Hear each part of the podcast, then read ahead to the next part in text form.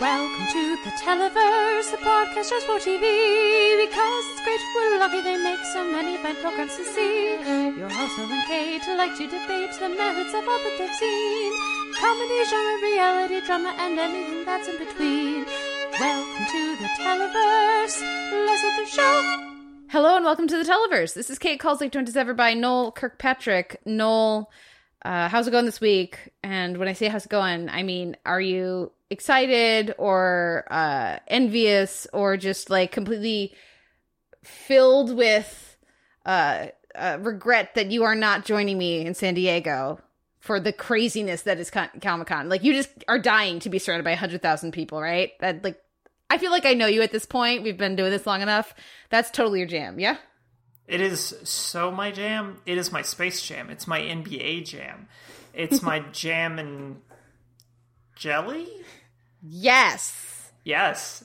No, I'm I'm not excited, but I'm excited for you to go get San Diego sun and be really close to like earthquakes. Not that I can say anything because there was an earthquake, yes, this morning in the Pacific Northwest, which is great. So, yay, have fun. I'll be here. I'll be going to Tacoma Pride, which is exciting. So That is exciting. Tacoma yeah. has its Pride very late for some reason. I don't know why. Yeah, that's there were a few of them that are in July, which I don't. I mean, I'm Yeah. sure there's a very good reason for that. I just don't. I don't know. But um, yeah, yeah. I imagine in Tacoma's case, it all has to do with the fact screw you, Seattle. We're cool too. But please come to our Pride. Please come to our friend. Yeah, It is very small, but please come to our Pride. yeah. For um, for for Comic Con this year, uh, my sister and I, a friend of the show, Maggie Kulzick, will be joining us for our Comic Con preview at the end of the podcast. Uh, we have our brunch game just down. Like at this point, we've Sure. been going enough. we like that's an important element for us. Do they just know you at the brunch place that you guys go to? No, but because we No. go, we have several, and we go to Oh, them okay. on different days. We know, we, like we know where there's a good creperie that's like a little further out from downtown. There's this one place we go where we get uh, cinnamon roll and bacon pancakes, which are delicious. And this other place, this Mediterranean place, Does which has good. Mm-hmm. insane bread pudding, um, breakfast bread pudding thing, right? Like we have it down, but what we've decided we need to step up this this year is our day and evening drinking because Yes. we've been mostly sober for most of our comic cons and you know maybe it's time to change that I would not be able to get through Comic Con being mostly sober. I would Yeah. Uh-huh. either need all the Xanax or all the gin. okay i imagine it's probably not good to mix those No, no, no. That's why I said or. I did or not say okay and. okay yeah yeah, no well and, and of course next week i will be recording from comic-con and so uh, listeners just prepare right now for the helicopters that are always circling in my go-to record place which is my go-to record place because no one's there and it's shaded and uh there's there's internet so yeah, that's why I have to be there. But there's always helicopters. Uh, it's gonna be fun. It's gonna be a good time this year, I think. And mostly, I just can't wait to get to the Steven Universe panel for reasons that we we will, we will elaborate on in a little bit. Um, some some TV news this week. We have uh, heard that FX Plus is closing down. They're they're not going to keep doing FX Plus because they're pretty much going to roll FX now that they're all owned by one corporate overlord. That's going to become part of Disney Plus.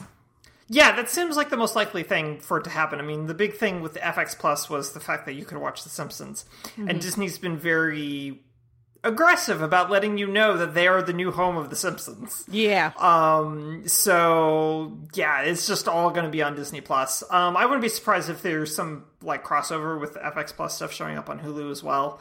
Um, but Hulu's sort of the big question mark in Disney's streaming organization that it's not really quite clear where that's going to land yet. Um, that to me is the more interesting question than anything else Disney's got cooking. Is what are they doing with Hulu? Even though they don't own it outright, they pretty much own all of it at this point. Just not all of it. All of it. Yeah. Yeah, it'll be interesting. Well, you know, and FX always has a really big presence at Comic Con. They always have like the big displays, and they when they're first pushing FX Plus, they were like handing out free month memberships and stuff. So it'll be interesting to see if there's any like signage Disney's for that. not going to do that. yeah, that's not how Disney rolls. Um, but yeah, so so that it was certainly something that was piquing my interest with all these different shows coming down off of Netflix, like Friends is is coming down, some of these other shows too. Um, seeing what happens next as in our ongoing saga of the streaming wars. Um, there was some drama that leaked out about uh, Big Little Lies this week, where the director for season two, uh, Andrea Arnold apparently basically had the show taken away from her after they filmed everything and the show they the producers or the pe- cre- people in charge at HBO basically handed the show back to Mark Jean-Marc Vallée who directed season 1 and he was like what's gonna we're gonna de Andrea Arnold this and just make it match season 1 um which is yeah season 2 looks like season 1 and uh, the idea that they were originally going for a completely different aesthetic that was much more um, Arnold's vision uh at least and that's what everybody thought they had agreed to um that is not present in season two i didn't know that that was supposed to be the case and yeah that has not been the case so that's shitty Yeah, I mean, I saw some people defending this to a degree of like, no, you got hired to work on a television show. Directors are always subservient to the writer producer. To which I go, then why did you hire an auteur if you were just going to hand it back to your season one auteur because they were too busy shooting your other HBO show, Shark Sharper Objects season two? Um, it's like, but then you just hire a solid yeoman director to give you the coverage and then you just do it in the editing. I mean, it's real weird to me that this is something that happened, that this is something that is acceptable on any particular level. And I mean, they let her hire a new director of photography, which is key, mm-hmm. key to a television's aesthetic. Like, you can talk about the writer producer, you can talk about the directors, but the director of photography or cinematography, depending on however you want to splice that for the show, is really vital to a show's overall stylistic consistency. It's why Hannibal, despite having a really good stable of rotating directors, has a unified voice, and that's because of James Hawkinson. Mm-hmm. So the fact that you allowed this woman to bring in a new director of photography and a whole new crew to do this show just to go, yeah, but we wanted to look like that one is like I don't understand that. Just hire James Whitmore Jr. then if you want a really well competently shot show that you can then make artier. I mean, James Whitmore Jr. is a yeoman director. He'll do what you would tell him to do, and he's very good at it. Mm-hmm. well and apparently the scuttlebutt is that she was hired on, with the understanding that she was going to be allowed to do her own thing. And Right. for a network like HBO that so strongly tries to brand itself as being artistically driven and really supporting its creatives and not interfering, that is a big shift from Yeah, uh, yeah. what yeah what It's what they how they usually paint themselves at least so yeah and there's no way the actors didn't know like the the, the big name actors who are the producers and create like yeah, there's- and Witherspoon are executive producers on this. Yes. Yeah. So this is not just no big bad HBO. This is Yeah. a bigger thing than that. Th- There's no way, unless I feel like there's no way that they get a season three from these people unless they've already signed contracts committing them to a third season. Because I have to imagine, at least Witherspoon especially, is probably pissed. Hmm, yeah. At least that this got out. Yeah. Yeah. Yeah. Um the other news that is not news to some of you guys, but is news to me because I missed it, uh, is that Steven Universe, the movie, which is of course there's gonna be a panel at Comic Con. We'll talk about that later in the Comic Con preview. Um there there's gonna there's a new poster out that's like a pre Comic Con poster, and Steven has a neck. what? Yeah, well, it does take place two years in the future, but Steven does have a neck. It's a it was very dramatic. Um, but and and you know, there's some. He's got a new look. Um, but it's uh, then there's some new developments, and you can tell from those just like little Easter eggs, sort of in the background of the shot. But the more exciting news for me that I had somehow missed is that this is the movie's going to be a musical. I didn't know the movie was going to be a musical, and in Steven Universe, obviously, music is a huge part of the show. But I have not come to expect that their big moments will necessarily be musical in nature. Some of them are, but not all of them. And so uh, I'm extra super duper excited about that. And they're going to have, uh, uh, I think, songs from a bunch of the cast, including Patti LuPone, which is very exciting, um, and also Chance the Rapper. Uh, so I, I thought that was kind of cool. and I don't know if he'll be singing or not, but the, that's of course very significant because thus far all of the voice actors and all the music and everything that has been sung um, or, or rapped on the show has been by Steven or Tom Scharpling or the humans, right? Or in all the gems and other worldly characters have been female or non-binary. And so maybe he's gonna like so like the music has all been characters in the show. So maybe he's gonna be a character on the show. It'll be a Yeah. human character, I would think. I don't know. I'm very intrigued by what this means. Or maybe he's just Yeah. writing some music, but he's not going to be performing it. I'm Aimee Mann. I think is doing some music too. It's Right. there's a bunch of really interesting uh, performers, and I I just like I'm I'm very excited. I'm way more excited for Comic Con now than I was just like two days ago. Even when I was already excited, but now I'm even more because you know there's going to be a trailer and it's going to be so cool. Oh, I'm excited about that Aimee Mann music for this because Aimee Mann did the voice for. One of the fusions. Yeah, no, she does. Aimee Mann, I think, has the least amount of lines of any fusion. Mm-hmm. Um, so she did um, Giant Woman. Um, I don't remember the names of the fusions. I apologize, oh, I can't remember. but she's cool. Yeah, yeah, no, Aimee Mann's great. I like Aimee Mann a lot. Um, so um, that should be exciting. Yeah. Um, we have some listener feedback this week uh, that we're both very excited about. First of all, we heard uh, on Twitter from one of our listeners, Jason Paul, who who is actually watching Queen Sugar. He says, "My husband and I are big Queen Sugar fans, so I always appreciate your discussions about the show. Longtime podcast fan too. I agree with your takes on the season. The Nova stuff is a bit con- uh, contrived, but I'm enjoying the family fallout. I'm really glad that Vi- uh, the Vi is given a juicy storyline with David Alan Grier." There is a, at least one Queen Sugar listener and viewer in our listening audience, and that is super exciting for me. Like, it's depressingly exciting for me.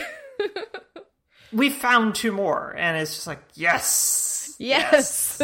Uh, we also heard from Vince uh, about uh, Cloak and Dagger, but before we get to that, uh, an important check in on our Marvel thoughts. Have you seen Far From Home yet, Noel? yes.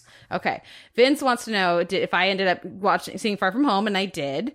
Uh, did I? I actually really liked it. I think I feel like it got a little overhyped for me because people were talking about it as like the best thing since sliced bread, and I thought it was just really good. I enjoyed it.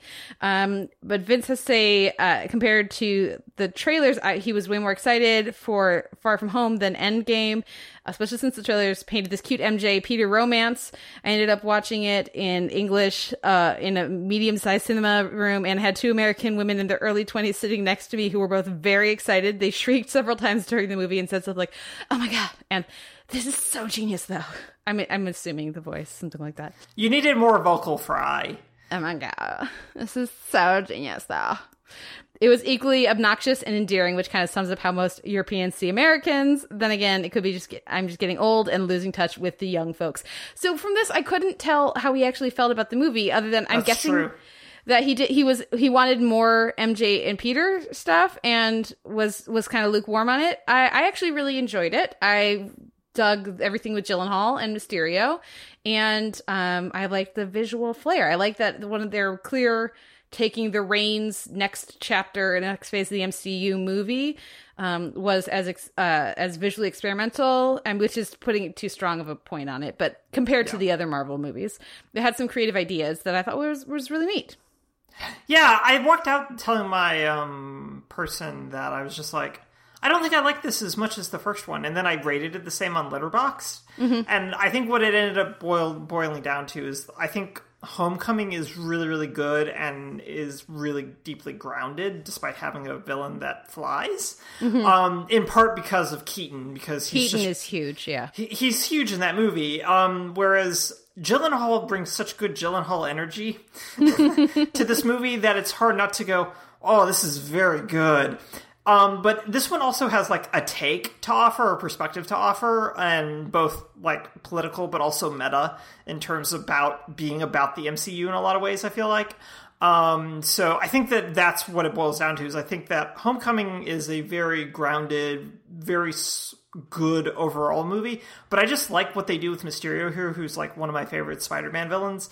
And then did this whole take about deep fakes and fake news and all this sort of concept stuff here. That it's just like this is this is this is well tailored, even if some of the action scenes are really really boring. Um, yeah, that yeah, yes, I agree. Um, I I think I still I think I like Homecoming more Yeah.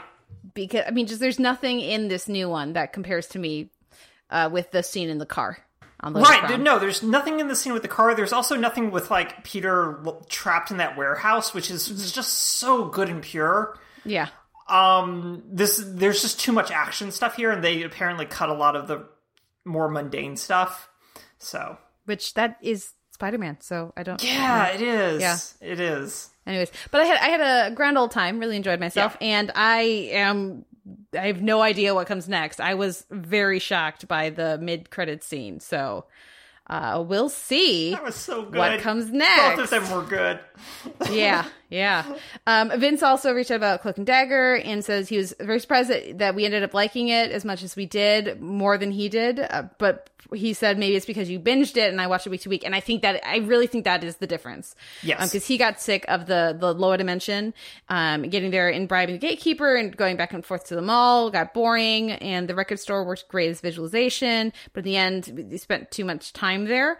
Um, he liked the much more the di- different like going into the hopes and fears thing from season one more than the lower dimension from season two which fair enough fair enough. I like the consistency. It's like it sounds like for the exact reasons he preferred the season one stuff i preferred the season two stuff so Yeah, it's just different yeah. Yeah. um obviously i was also frustrated with how little role evita played um and I absolutely agree there. They cut back so much on her time that she could basically be anyone. They could have just let her aunt be on the helping team um as spoiler removed but you can see it in the comment uh, at the website that didn't really resonate her big moment. Uh, whatever effect that story arc had it's been all set up in season one and season two barely had anything to remind us of how important that character was. Um and I don't see her in the season three if they have one. Yeah, I don't think she'll be in season three, and that's a shame. Yeah, it is. It's wrong. Um, so I do come around slowly to the idea of Tandy and Tyrone as a romantic couple, as hinted in the choice of the waffles at the end. Um, even though I don't need it, and I really love having them both go closer as friends, become their most trusted other person. I just hope they don't go into soap opera territory with Tandy's warranted trust issues and how the importance Tyrone has for her as a confident friend and partner in crime translates to them being like literal significant others. If it's well done, it could be extremely interesting and have me I love this. Have me standing next to the track hyping the ship train. That's a great way to put that. um, but it could also be an overtly uh, dramatic mess of misunderstandings, bad communication, and worse tropes than that. The show did not give us any indication it would go down that road, and the actors definitely can handle it. I'm just cautious because, you know, freeform. Um, that reminds me, I am bad with remembering stuff that used to be important to me. Did you guys watch Sweet Vicious back when it aired? Because even though that was hard to watch, it was also freaking amazing. Yes, we watched Sweet Vicious. Yeah, we did. I miss Sweet Vicious a We lot, miss it and I just, so much. Ah, I hate MTV so much. And yeah, it's just they they did wrong by that show, but it also came at like the worst possible time for MTV Yeah. since they they were starting to really aggressively shift away from scripted programming. Well, Yeah. that kind of scripted programming. Um, and I was also really sad when no one picked up Sweet Vicious because oh, Oh, it was so, good. good. and it would just be so even better now. yeah. Is the thing? It Yeah. would just be so good. Well, and like one of the better one like first seasons Yes, that we've had in a while, and one and duns too. Like Yeah. that is a, if you listeners, if you haven't seen Sweet Vicious, go check it out. It's terrific. It's about two uh, college women who uh, like go. Uh, beat up and uh, uh, attack and expose sexual assaulters on campus. Um, ish. while Like- also like- dealing with the moral implications of doing Yeah. these things. It's it's not just like a, a, a revenge fantasy. There are some other there's other elements in there, and uh, it's really interesting and, and very well done. And uh, Jules and Ophelia uh, were some of my favorite characters when they were on TV, so I miss them very much. Is it was Ophelia, right? Because I know it was, it was it was Romeo and Juliet. Yeah, I think it was Ophelia. Yeah. Okay. Um. Any other thoughts on the shipping, the Tandy and Tyrone? Well, I mean, they are the divine pair, but they don't. They don't. Def- prophecies are so vague, Kate. Mm-hmm. They're just by their nature very vague. So, I mean, there's no way of knowing. Um, like the, the Tandy Tyrone relationship in the comics sort of enforces and transcends that kind of a romantic entanglement, just because of that they both physically need one another to survive. Um, Tyrone especially. Um, so I think that there's just there's elements of like there's a romance, but if the show decides to eschew that, and I don't think that just because they're on freeform that it means that they'll veer into shipping, um, because freeform has demonstrated a dedication to sort of dealing with different sort of representations of relationships, and I think that th- of any of their shows, Cloak and Dagger is primed for a deep, deep platonic relationship. Yeah, I would agree. Yeah. Um and it certainly I could see how it could go horribly awry. Yes. If they get I mean if they even get to season 3, but um Yeah. I could also see like from what we've seen so far, it seems like they're on firm ground there unless there's some sort of behind the scenes creative shakeup. Um Yeah. so I feel pretty confident about that element of the show with these current creatives. But who knows? First it has to get a season 3 for them to bungle it. So we'll wait and, and see what happens. Um, now we will get into after this extended opening here. But you know what? Uh, thank you guys for for texting and or tweeting, I should say, and, and writing in. We love hearing from you guys. Um, so uh, glad to have an extra long opening segment today. At the like I said earlier, at the end of the show, we're to have our Comic Con preview. Next week, we're doing Stranger Things, so we're to be like a week behind with that. But that's because we have to have our Comic Con preview this week. We can't move Comic Con alas. Um, but so that'll be at the end of the show. But before then, we have our week in TV. So let's take a break, listen to a little music, and we'll be right back with our week in TV.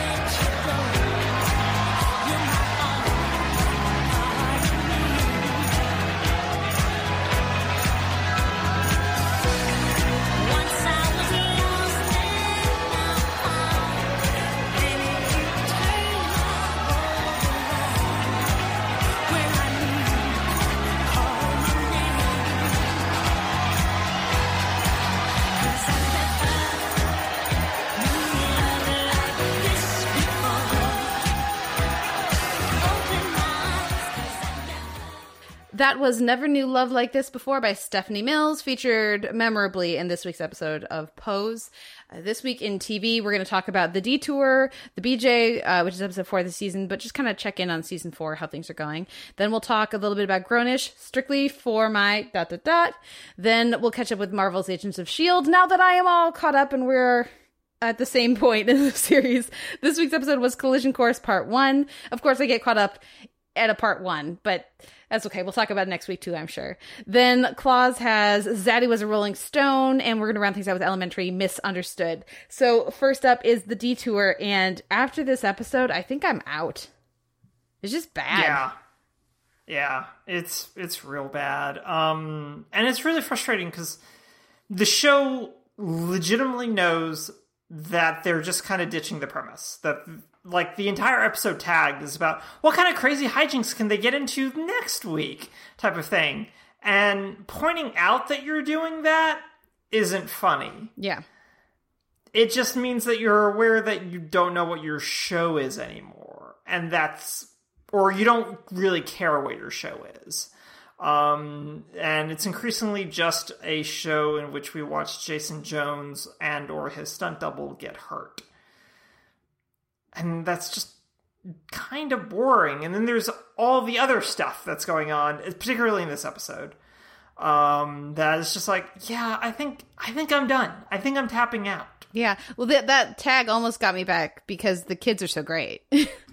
They're so good. Like Yeah. they immediately just clicked right back into place. And I just went, I want to show about the two of you now. Yeah. Well, and that's the thing is, yes, we spend so much of this season so far just watching Jason Jones get beat up, but at the same time, it's just it's just such a paternalistic show, like Yes. really, really annoyingly so, and um, because because yes, we watch him get beat up, but he's always right. And the show is just like this episode is an entire string of coinc- of things happening so that Jason Jones can be right and true and good. And people shouldn't be giving him a hard time. And yes the funny pratfall happens but the point of it is that women are crazy you know or whatever it is. In this case Robin evil twin BJ but how like the the structure of the show I mean, and you're also they're also I'm like watching this being like, okay, we're also mocking anybody who's different. Like I'm not laughing at the guy who's got the physical issues through being The guy tortured, who's had all his his testosterone stolen and sold on the black market. which then makes him a worthless lump of a man because you have to have testosterone to be I guess have any sort of power or virility or strength or stand up for yourself or have a meaningful contribution. Like it's just it's just so toxic. And Yeah. th- th- that thread has been there in the show for a long time, but it Yeah. felt more balanced especially when you had the kids there. It always felt more balanced. And Right. and and really just isolating the, the making Jason Jones his character, the, the Nate, the center of this episode, and he has Natalie Zea's there, and it's great to get her to see her getting to do all sorts of different things, right? That's wonderful. I really appreciate Natalie Zea, but the character isn't there. So we spend limited time with Robin. The time we do spend with Robin, I greatly enjoy. The time we spent with BJ, I don't care about. I don't care about BJ. I don't care about that character. So your core for this entire episode is Nate, and the show is just so obsessed with him. The show loves him so much and just wants it just it's it's you know it reminds me of it reminds me of rio bravo which is a movie that i absolutely loved until i realized it was a very thinly like barely papered over metaphor for um uh being pro the government uh and, and, pro the the blacklist and the and the the red scare. And uh and and, and I was like ah crap. I can't like chance anymore now that I realize that when Feathers is like I'm sorry for standing up for myself when you were going through all my stuff and gonna throw me out of here and like steal all my money and I should have just trusted you because you're a big strong man and I was like darn it. This movie is so great. But the themes underneath it are horrible and I can't watch it the same way anymore. And that's really how I feel about the detour at this point. yeah, and first, I'm sorry Rio Bravo got ruined for you, but I'm glad you had a few good years Yeah. with it. Well, if it made me Um, like Dean Martin, I never liked. Yeah. Dean- I mean, and everybody loves Walter No. Brennan. I mean, come on. And Yeah, Angie yeah, no, Dickinson that's is super true. great. Yeah. No, no, like that's that's the movie where I actually like you like Dean Martin. Yeah. Because I don't like Dean Martin very much. Yeah. And it's just like, you're very good in this movie. This movie is really well made and really terrible. and so charming and fun and like it is. Yeah. Uh, and then you just like when you realize, oh, that's what they're saying. Son of a bitch. yeah. I'll go watch High Noon again, which is also great, but just not as fun. Then this has been Kate's John Wayne Corner. Yeah. well, Gary Cooper. And great music. Oh. Great westerns with mu- music musics with great west- westerns with great music corner. Music's with Great Westerns. Yes, that. That's the thing. Oh dear, we should just stop Okay. recording Okay. now. But No, back to the um, detour. back to the detour. We took a detour from the detour. Yeah. And um, we don't want to yeah, talk no, about it.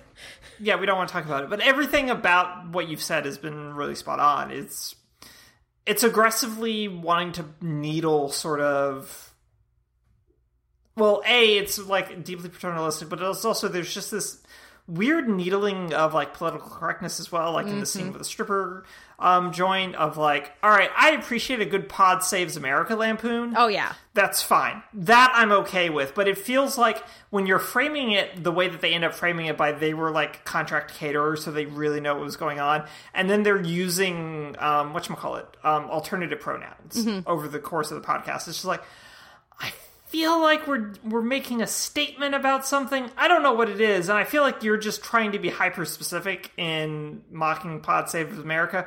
But at the same time, it doesn't feel like you are. Well, and it's not So- the first time they've done things like No, it is not. mocking gender pronouns and and mocking like people saying like don't be a dick to me, you know, like for being too sensitive and yeah. Yeah.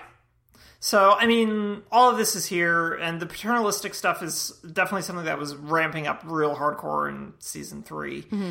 and it's just carrying over right now. And it's just, it's boring and it's not funny, and they wasted shoals from Angie Tribeca. Mm-hmm. That that's just the greatest sin this episode commits. Mm-hmm.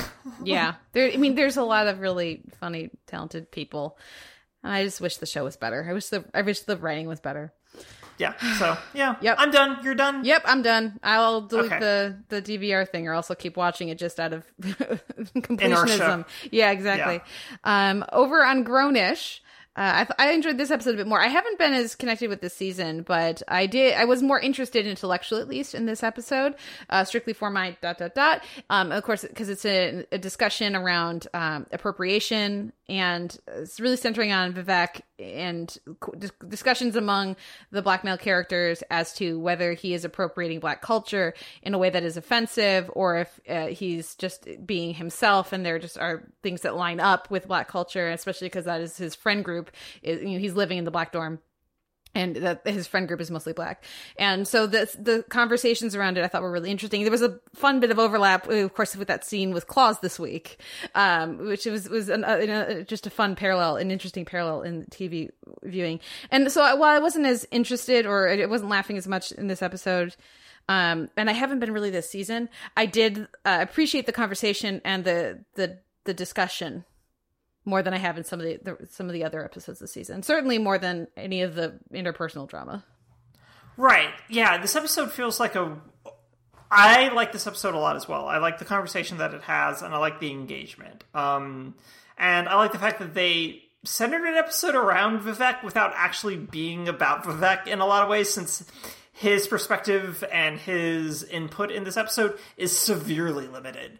Um, which is a really weird thing because it's basically boils down to a short four lines of dialogue right at the end, whereas the rest of it is very absent, which I think is interesting, but also would have been helpful to have as like a fuller discourse type of thing.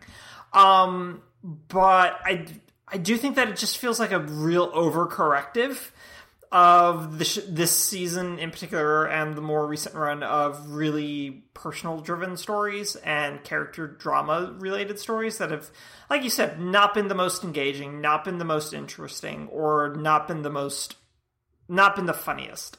Um i mean it's it's really weird where Dion Cole who hasn't shown up in weeks shows up for the tag here. And you're like oh right Dion Cole's on this show. Right, he is on this show. It just it very much felt like we we got too far away from ourselves, which is something that they've kind of acknowledged. Like the Refinery 29 did an interview, I think, with the executive producers or one of the writers for this episode. And they sort of acknowledge that it's just like whenever we feel ourselves drifting too far from what Kenya Barris's sort of original concept for this show was, we veer back to it. We try to veer back to it. And it's just like, you did a real good job this season. For not this season, for this episode. Like, it's very. It's almost like a West Wing episode where everyone's got talking points. and we're going to present those talking points. So I liked that. Um, well, I didn't like that, but it's just, it's a weird sort of like tonal swerve that this episode makes. But I also like how the episode balances the discussion of cultural appropriation with the Zoe subplot. That first, Zoe's deeply stupid. Which is yeah, that's on point for her. Yeah. Um, to the degree to which Zoe does not ask her client what she wants is, how have you not learned this basic fact yet? Um, at all. Um, especially given the desi- the desire to sort of shift gears from designer to something else. Asking people what they want is kind of what that what this new gear for you is.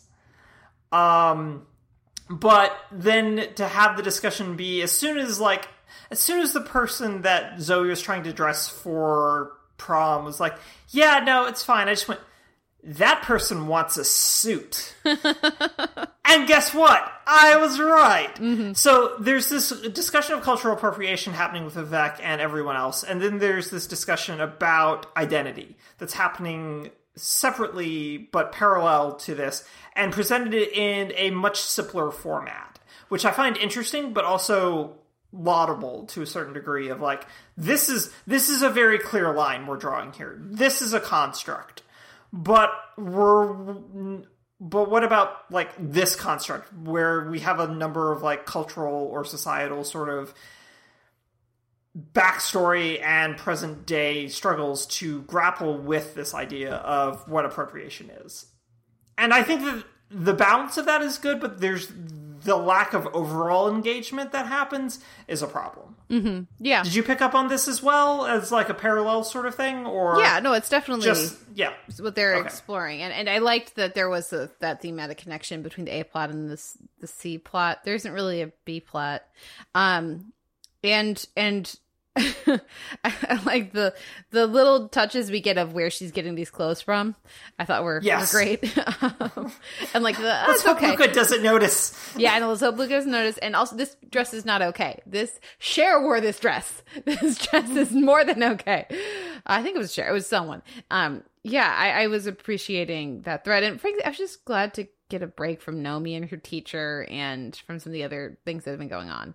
Um, but I would like more of a like. I would like an actual arc for Vivek where we actually get to know him. Yes.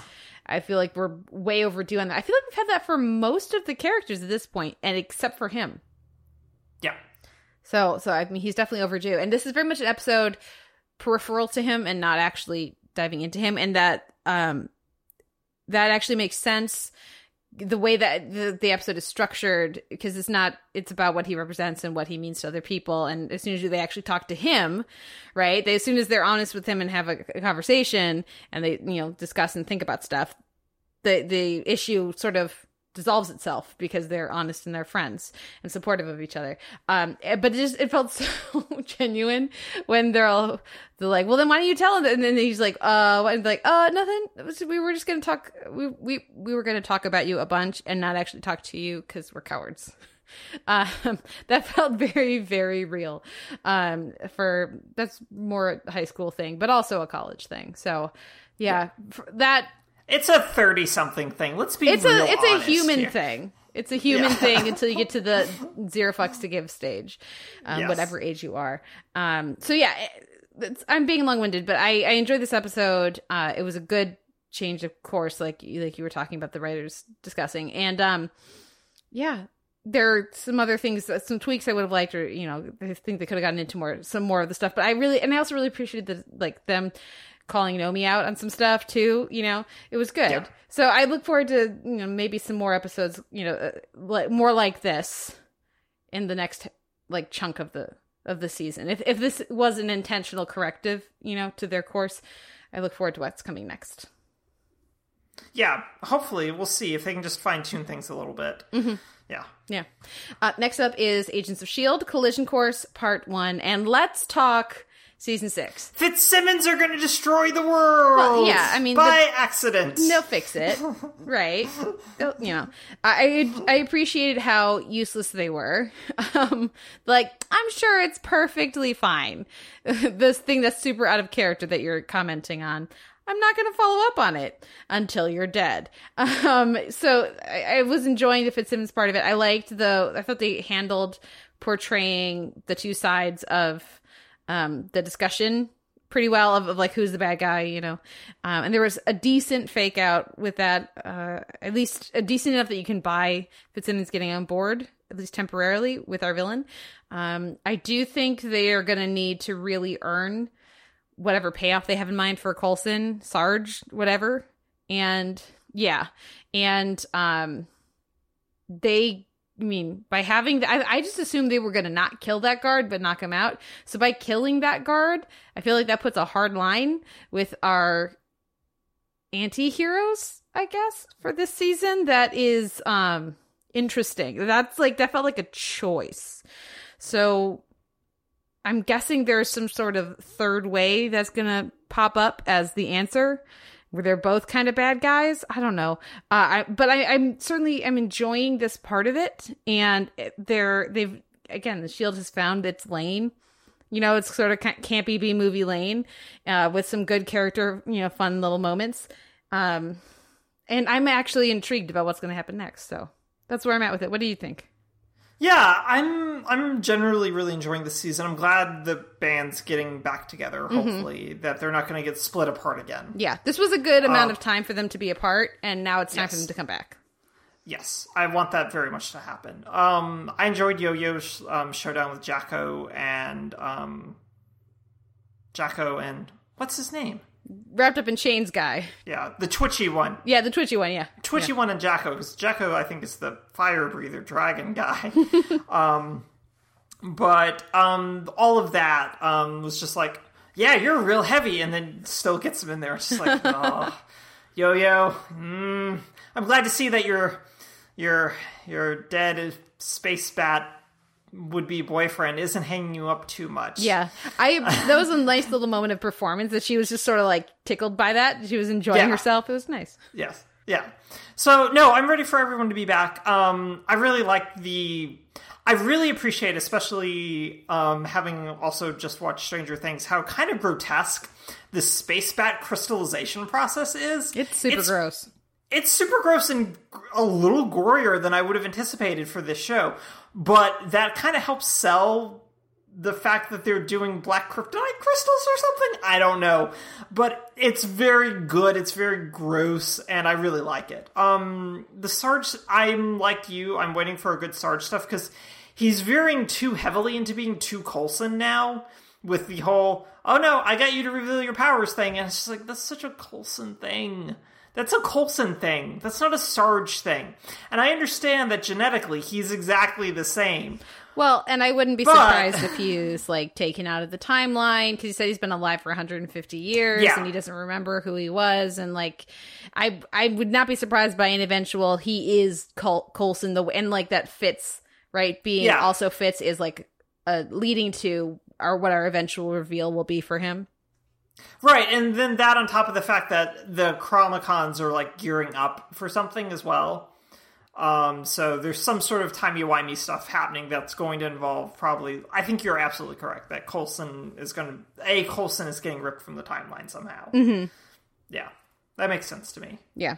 Um I was having trouble with this episode um with the just they're they're like, "Okay, are you going to blow it now or are you going to blow it like cuz like they're so close to a city." It's like they would have to have like exploded the bomb like sh- bomb, like shot them and and sacrificed their agents to avoid destroying a city like a half an hour ago, you know?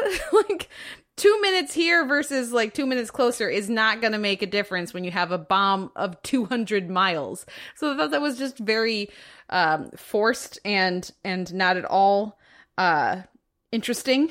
that Yeah. and uh, it just they were trying way too hard with that. Uh, I enjoy this new take on Deke. What do you think of this like very twitchy nerdy Deke? It's fine. It's Um, very different like- than what they were doing towards the end of the last season. Yeah, um, I think he's just had too much kombucha, and he's just he's kind of lost himself a little bit. But I appreciate it, sort of. Yeah, his sort of general sort of exasperatedness with everything um, is amusing. Um, Sequoia left me. I can't believe I get ten percent of my company to this. Um, Yeah, but was he, all like, he's such an idiot. I, and she's gonna find out, and and uh, and he's gonna be like, "Hey, I still got my ten percent. I didn't tell her." Yeah. No, so it's it's it's fine. It's amusing. It's a good it is a good lane for him to be in, especially as everyone else is more serious now. Um having that little bit of relief is helpful. Yeah, yeah. Um, the overall, it's just you know, it's just fun, and Yeah. I don't have. I mean, the shows that I'm mostly keying into are the right now over the summer are the fun ones and Pose, which is has its moments of fun and then its moments of heart like wrenching, you know, gutting reality and pathos, right? Like but the ones that I'm connecting with are, are the ones that uh that have that balance right or at least can where you can really just sink into and enjoy that that that element of the show. And for like there's just like the perfect it's a really good summer show. It's perfectly situated in the time uh, like like a friday night over the summer. If you're not going to go out to the movies i feel like this is they're doing it right I mean, it's no Holey Moley, Kate. It's no Holey Moley. well speaking of is that what's up next No, because we didn't put it on the rundown. Yeah, but are we talking about? I watched Holey Moley, so I feel like Yeah, we no, have to let's- talk about it. Let's talk about Holey Moley. So, Kate, for our listeners who don't know, please tell us about Holey Moley. Holey Moley is a obstacle course with with uh, uh putt putt, and if it was a half hour show, I would enjoy the crap out of it. But it is an hour long show, and it like the, just the banter of Rob Riggle and the other person who's commentating would be enough to carry through with like the ridiculousness of the sets and everything would be enough to carry a 20 minute show and for me to actually really enjoy it. Uh, but that's not what this is. It's an hour. It's way too much. They don't, you don't follow one set of putters all the way through an obstacle course. Then I would be more invested as well.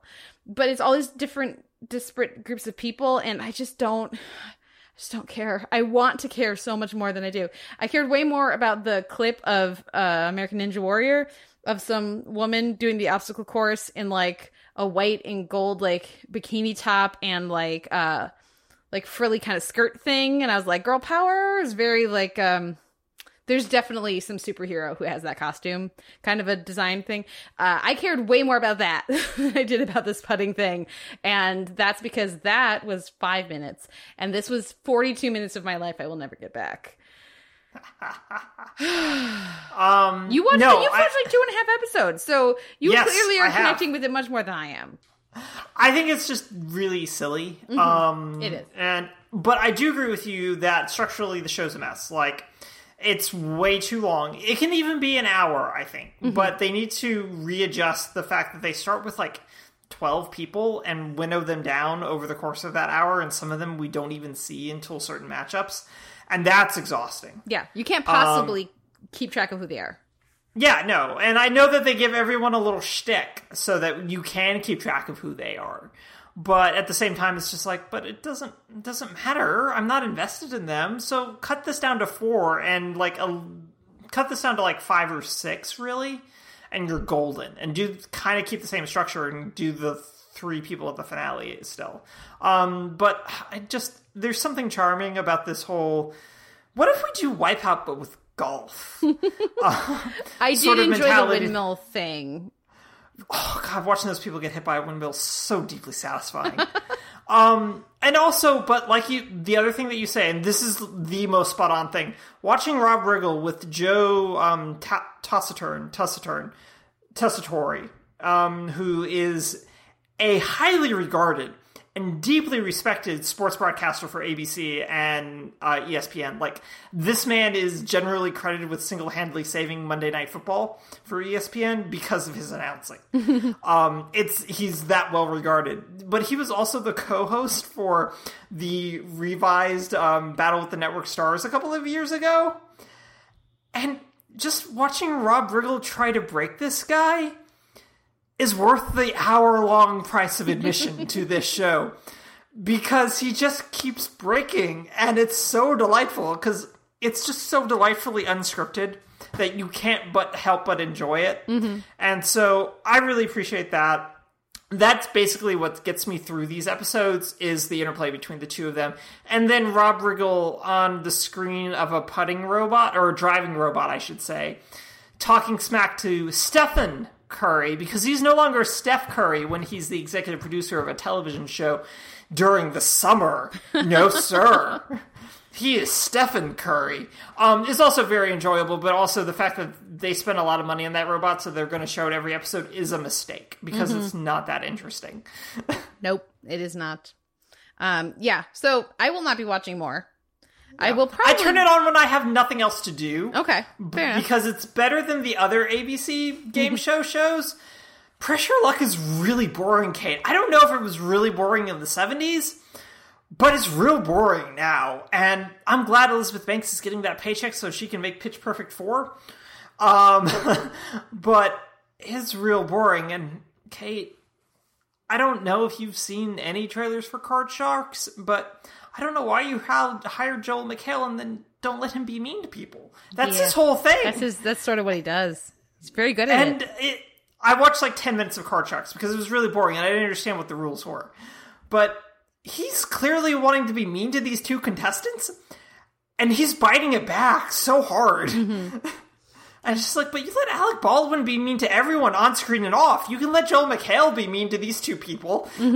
Yeah, I didn't even know that that was a show. That's how not connected I am with ABC right now. Yeah.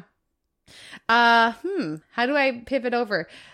I'm also not that connected, I guess, with Claws. I was trying to decide if I was going to go, but I'm more connected with Claws because I am but you're more not. than Holey Moley, but that's not saying very much.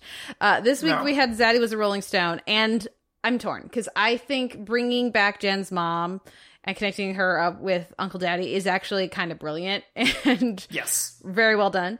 Um, and I look forward to what that's going to bring to everything. But they've also dropped the parts of the show I'm most interested in.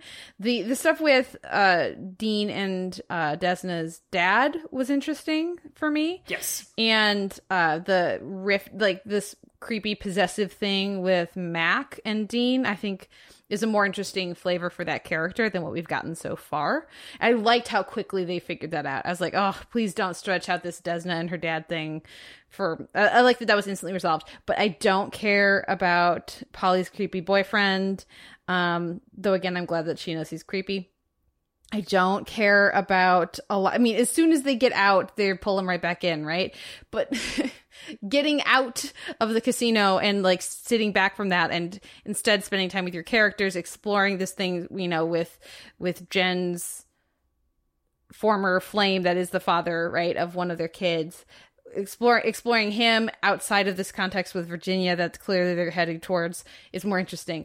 Um, exploring the struggle to actually have a rehab clinic instead of being pill pushers, which I don't buy that they're doing. But anyways, if that's what they're going to do, I would like to linger in that a bit. That's more interesting. Um, getting seeing them get even just getting back to actually being nail techs, which is something they're, that they're very very good at. That they spent a lot of time in season one getting us invested in the fact that they are actually very good at this, and that is an underappreciated art. That I'm interested in. Quiet Anne not being pregnant but having a tumultuous relationship that I'm invested in. But all this other stuff, I just don't care. Yeah, and it feels like all the other stuff is really starting to swallow things up. Um, the Love Stones aren't particularly interesting villains, despite having good shticks, having good sort of like weird, campy sort of menacing. Um, they just they're not offering a whole lot, and so much of this is really opaque, and also, but also so small is the other problem of we just don't want you in the casino. Yeah, I don't. Okay, Like, is that it? Yeah, and I mean, like they've made gestures to like this whole thing about, well, no, we need to stay the casino, but I understand that you want to make money and you want to be a boss, but this feels like a really, this feels really bizarre. And I know you don't want to be involved with Uncle Daddy, and who can blame you? But this just seems really bizarre. And now you've got this very innocent bystander, your father, caught up in it now, and his reputation semi ruined, probably.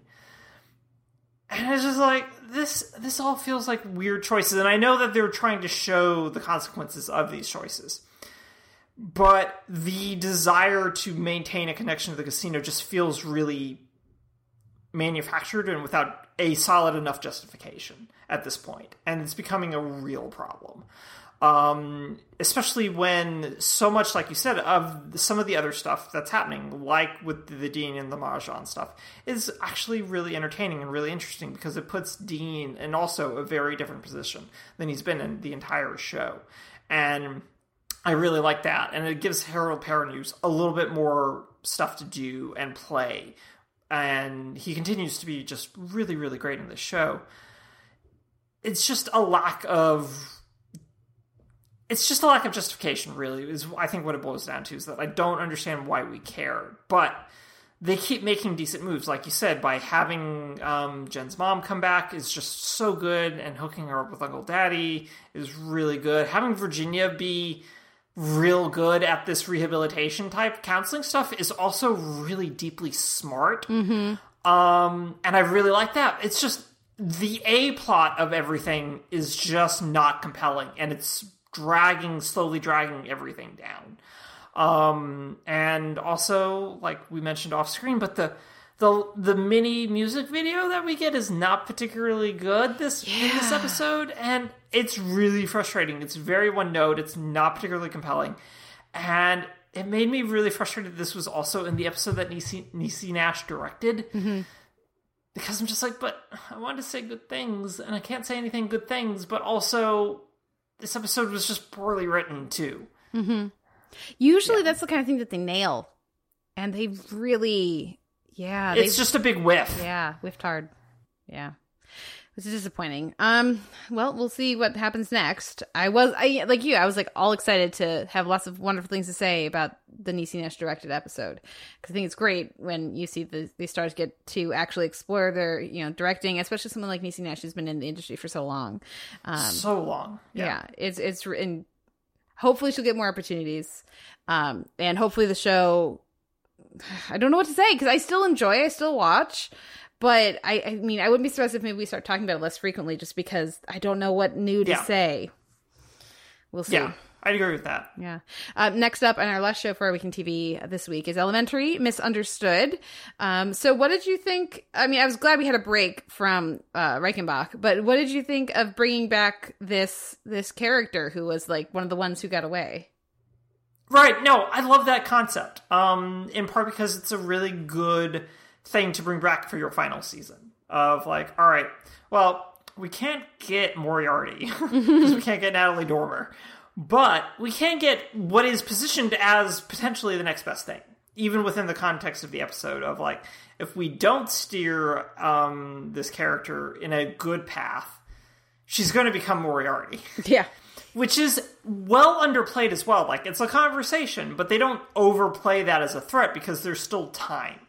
Um, so mostly what I really loved though is that the thrust of this episode of a desire to form a connection is at its core what elementary has been about. So doing this as sort of a whatchamacallit as a standalone episode and having that be like your thematic push right before you enter the final like five episodes of the season or so Of the series.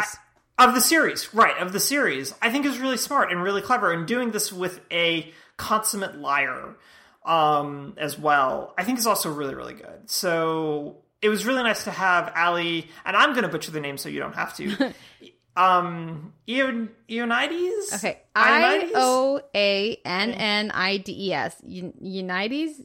Unites? Ionides? I, I'm, Yeah. we're sorry, Allie. You're very Yeah. good.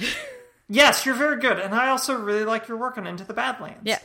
um, and you're very good in Elementary, and so it's just it's a really good turn. Uh, her scenes with Miller are really really great, and also the whole baby formula thing is just like Chef's Kiss perfect Elementary plot.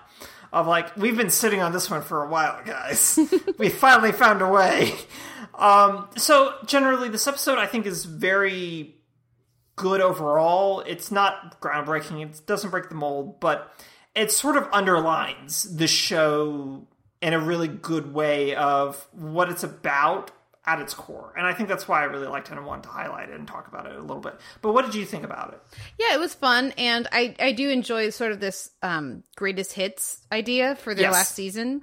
Um, Yeah. especially when they're like, oh well, we didn't have a plan for another season. We thought we were canceled, so what should we do? like of like looking back over the series and who are people you'd like to see again that you you can get, and that will allow you to say something that fits in Yes. like a final season theme and really you know connects you with your overall thesis statement for these characters and especially for two characters that have been adapted so many times and have, have the show such a distinct perspective on you know compared to other adaptations of and interpretations of Sherlock Holmes and, and John or Joan Watson um I think that was a smart choice it was interesting enough right you know it, it wasn't mind blowing but it was interesting enough. Um there were enough twists that felt uh in character and appropriate to the show and in the tone. Um they like they had high enough stakes but not too high of a stakes where it was exhausting. And um I, I think they're also doing a good job this season of showing how self-sufficient uh, Joan and and Sherlock are, while obviously still very much enjoying working together and being partners.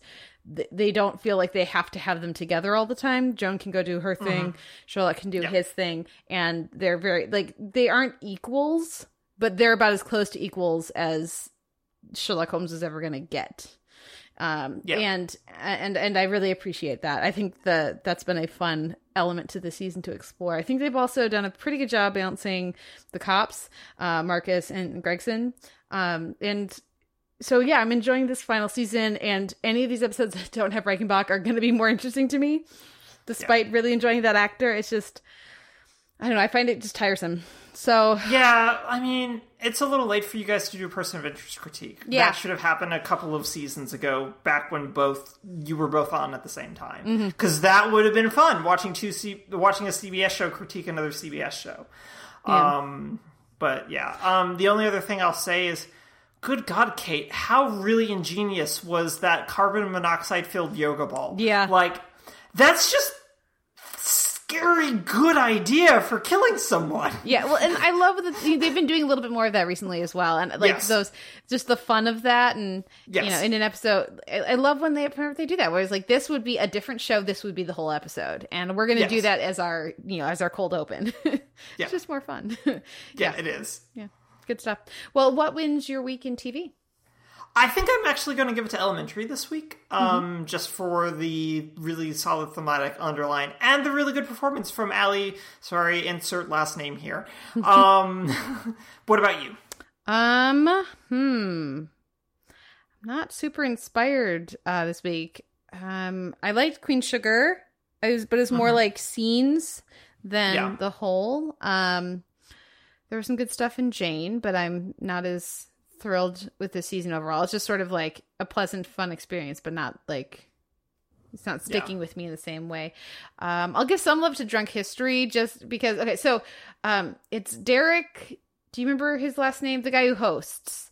Yeah, Derek. Um, who hosts Drunk History. He no longer hosts all the segment uh, segments, and whether that's due to skill, filming schedules or his liver not wanting to die, he usually does like um, one or two, one out of the two, or two out of the three. And so they've been bringing guest hosts. And this week's episode, Good Samaritans, they had Amber Ruffin as the guest host. I know it's so good. it's very, it's very, very good. Also, her her bit last season was so good too. yeah, yeah. So good as a host, good as a drunk narrator. I guarantee you, she would be good as a as a drunk as a historian as an, a, a reenactor. Um, Yes. but the the the person that actually I was particularly impressed with was Zach Gilford, who was one of the reenactors, who I would not have necessarily like been like, you know, who they need to bring in, QB one to uh be be your your forest fighter earnest good guy but drunk reenactor and he did a great job he was so good and super funny and just like so perfect casting for like all American hero forest fighter, you know, gonna save I saved 40 guys but I lost 5 and that's not a win. You're like it's he's got the chiseled jaw thing very much down and he's it's he, he does a good job with the physicality and it, the wink enough of a wink not too much of a wink. Um so that was i, I enjoyed that segment particularly. Um the other one was good too but um that was the one that stood out to me. So some love for drunk history but i just don't know. Um You don't have to pick one. i do You don't. yeah i That's do. Okay. i do. Um so i will give it to i will give it to maybe the finale of stranger things? Yeah. Sure. i'll give it to the finale of stranger things. More on that next week when we do our spotlight on stranger things and yes, because I watched that all this week as well. So that's what I will go with. If you show notes, you can find a post for this episode over at theteleverse.org where you can leave us a comment and let us know what you thought of the week's TV. You can like our page on Facebook and start up a conversation there. You can email us, theteleverse at gmail.com.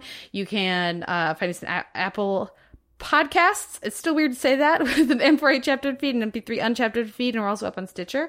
And of course, we are both on Twitter. I am at the Televerse, and Noel, you are? At Noel RK. Thanks so much for a nice week, Kate. Thank you. And thank you, listeners, for listening. Now we will go to our 2019 Comic Con preview where Noel, myself, and friend of the show, my sister Maggie Kulzick, will talk about all the different TV panels that are coming for those of you headed to San Diego Comic Con or just observing it when like all the panels go up on YouTube like 20 minutes later. Uh, so we'll be right back Suckers. after after this.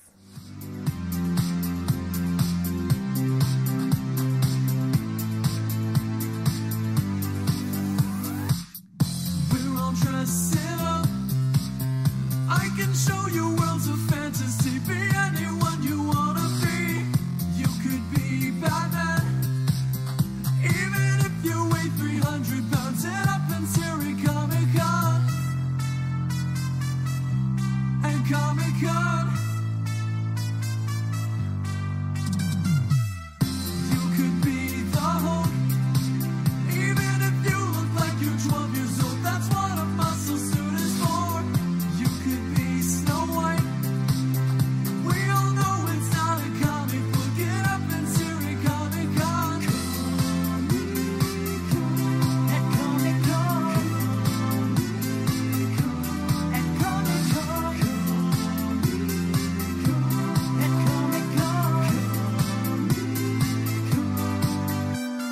We're back with the Televerse. This is Kate Kulzick, joined as ever by Noel Kirkpatrick. And Noel, as you know, as our listeners know, I'm very excited. It is that time of year again. It is time for Comic Con, San Diego Comic Con International. Um, this is my fifth year, I think, or sixth year going.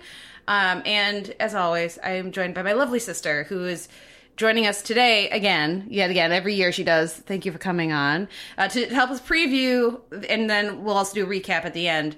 Uh, our 2019 TV panel experience at Comic Con. Welcome back to the podcast, Maggie Kulzick. Hello. Yes, thank you for. Oh, nice. uh, yeah, yeah. Thanks for having me. Excited to be here and to start another Comic Con season. Yeah, should be fun. Should yes, be fun. yeah, we'll be We are on a time limit, listeners, um, and you're welcome for that. gentle listeners. gentle listeners. Otherwise, I will go too long, as I always do, um, and Noel patiently puts up with. Um, so we're going to keep things to the point and rather brief for me, for us, um, with this year's preview. So what we're going to do is we're going to say the what day we'll go day by day. We'll say what time the panel is, what room it's in, the name of the panel, and if we have any thoughts, we'll keep it pretty brief. But the idea is to be in and out in 40 minutes. Actually, 30 minutes. 30, yeah. We'll see how it goes. Come, wish us luck. So, without any further ado, the first TV panel of 2019 Comic Con International in San Diego is, of course, the Wednesday night preview panel where they do a bunch of pilot screenings this year. Uh, that's in Ballroom 20 at 6 o'clock on Wednesday. It's the only panel happening anywhere, so I always see people lined up. You don't need to line up, just show up, walk in. There's plenty of TVs. They will be screening pilots uh, for Batwoman and Pennyworth, and then there's also going to be some 100 content, some Rooster Teeth stuff. Um, so yeah, maybe we'll dip in and see Batwoman. Hmm, what do you think? Do I have a ticket for that thing? I hope so. We'll see. Okay, we'll see. Okay, next on Thursday, uh, things kick off nice and early, uh, at 10 a.m. in room 25 ABC with the 11th annual Behind the Music celebrating fan favorite sounds and scores of sci-fi and fantasy television. There's a bunch of, of composers who are going to be there. They've, you know, there's a number of these music panels. This year, the thing that I'm excited about is there are no, hold on, hold on to your hat. There are multiple female composers. There are more than one. There's more than one female composer who is going to be on a panel at Comic Con. Like At there the might same be like time? three or four this year. I know, right? They said it couldn't be done, um, but they're just being dicks. Anyways, excited to have a, a number of, of interesting composers. I'm not gonna list them all. You can look it up online, guys. But that's uh, that's a particular highlight for me because I remember for years I would go and, and be like, "Where where are the ladies?" and get different levels of responses from composers about that. Also on Thursday, 11 a.m at the San Diego Library. Jay and Jack are going to be doing their Lost Fans Unite, uh, like their their live podcast, the Jay and Jack Lost podcast. At, also at 11 a.m., Hollywood Game Changers, a conversation with the creative women behind popular films and TV projects. That's in 25 ABC. Um, that is going to have people from Game of Thrones, Better Call Saul, uh, Santa, Clarita, Santa Clarita Diet, Watchmen, um, uh, Space Jam, Scary Stories to Tell in the Dark, Unikitty, BoJack Horseman, and more. So we'll see. You know, I probably. uh, Let's be honest. I'm probably going to still be having brunch at that point. But if you are less committed to brunch than we are, that might be a good panel for you. Also, Thursday at 11 o'clock in room 29AB, Cyberverse season two sneak peek. I didn't know there was a season one. Do you know what this show is, Noel? I have zero idea. Oh no, it's a Transformers show. Okay, it's on Cartoon Network. I know that. Yeah, no, it's Transformers. Cartoon Network and Hasbro. There we go. Okay, so there you- Thursday 11 a.m. Thursday 11:15 a.m. in the Indigo, Indigo Ballroom we'll have the sneak peek for season 4 of Van Helsing on Sci-Fi Channel. Cast and crew and all that will be there. At 11:30 in Ballroom 20, 7th annual Musical Anatomy of a Superhero film and TV composer panel. And again, at least one lady on the what? Everybody gets uh, one. There's actually two because there's Pinar and Sherry. I'm very excited. So we're up to four so far for 2019 Comic Con. Like I, I know I'm joking, listeners, but I am legit actually rather excited for that. Probably not excited enough to go. Uh, I've learned I shouldn't go to the composer panels, but I'm excited for other people to meet these composers.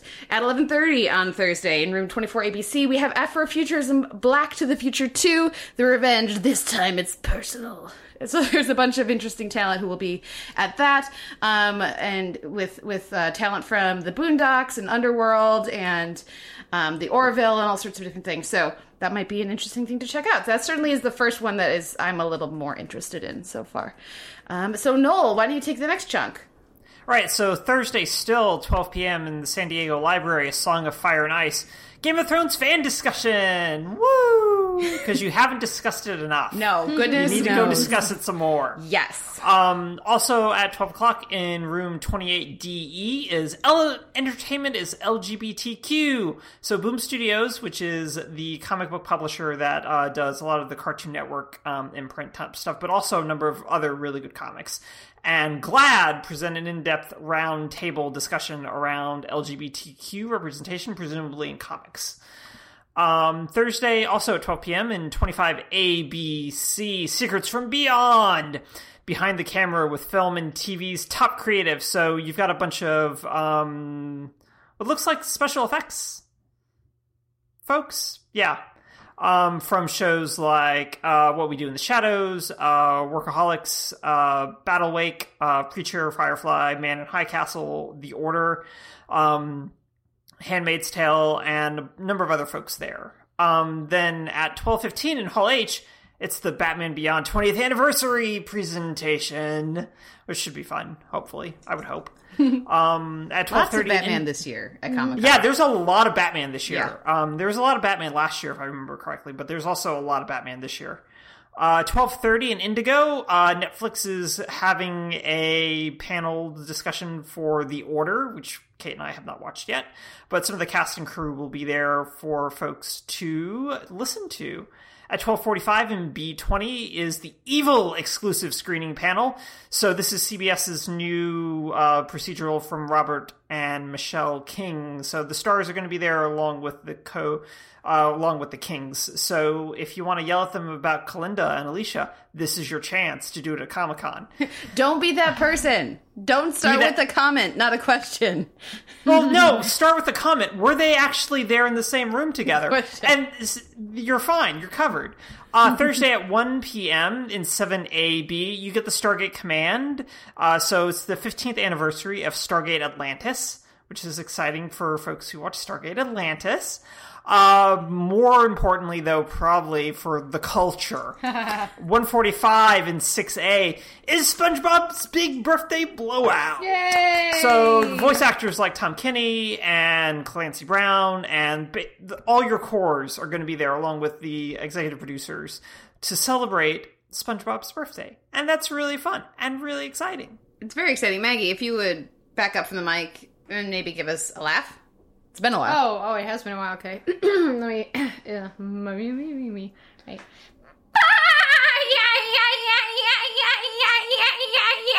Okay, we have that's, that's good. Thank you. You're welcome. She loves she that's- loves SpongeBob. That's really first one's free. Spot on. Yeah. Yeah, Oh, the first thanks. one. well, we'll, we'll, we'll make the second one a Patreon special. There we go.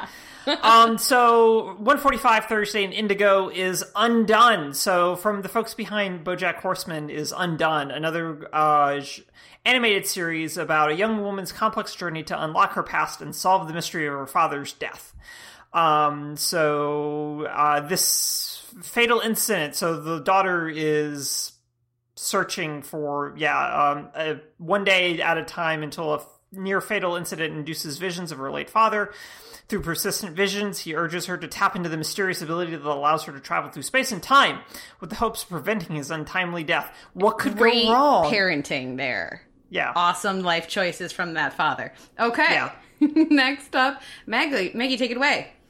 Um, so on Thursday, 2 p.m. in room B20. Ballroom 20. Oh, oh, my bad. How embarrassing. i did the Ballroom same 20. thing it's okay Yeah. Uh, the there's a Nancy Drew exclusive screening and panel. Uh, 215 in room 6 BCF is Dragon Ball Z 30th anniversary panel.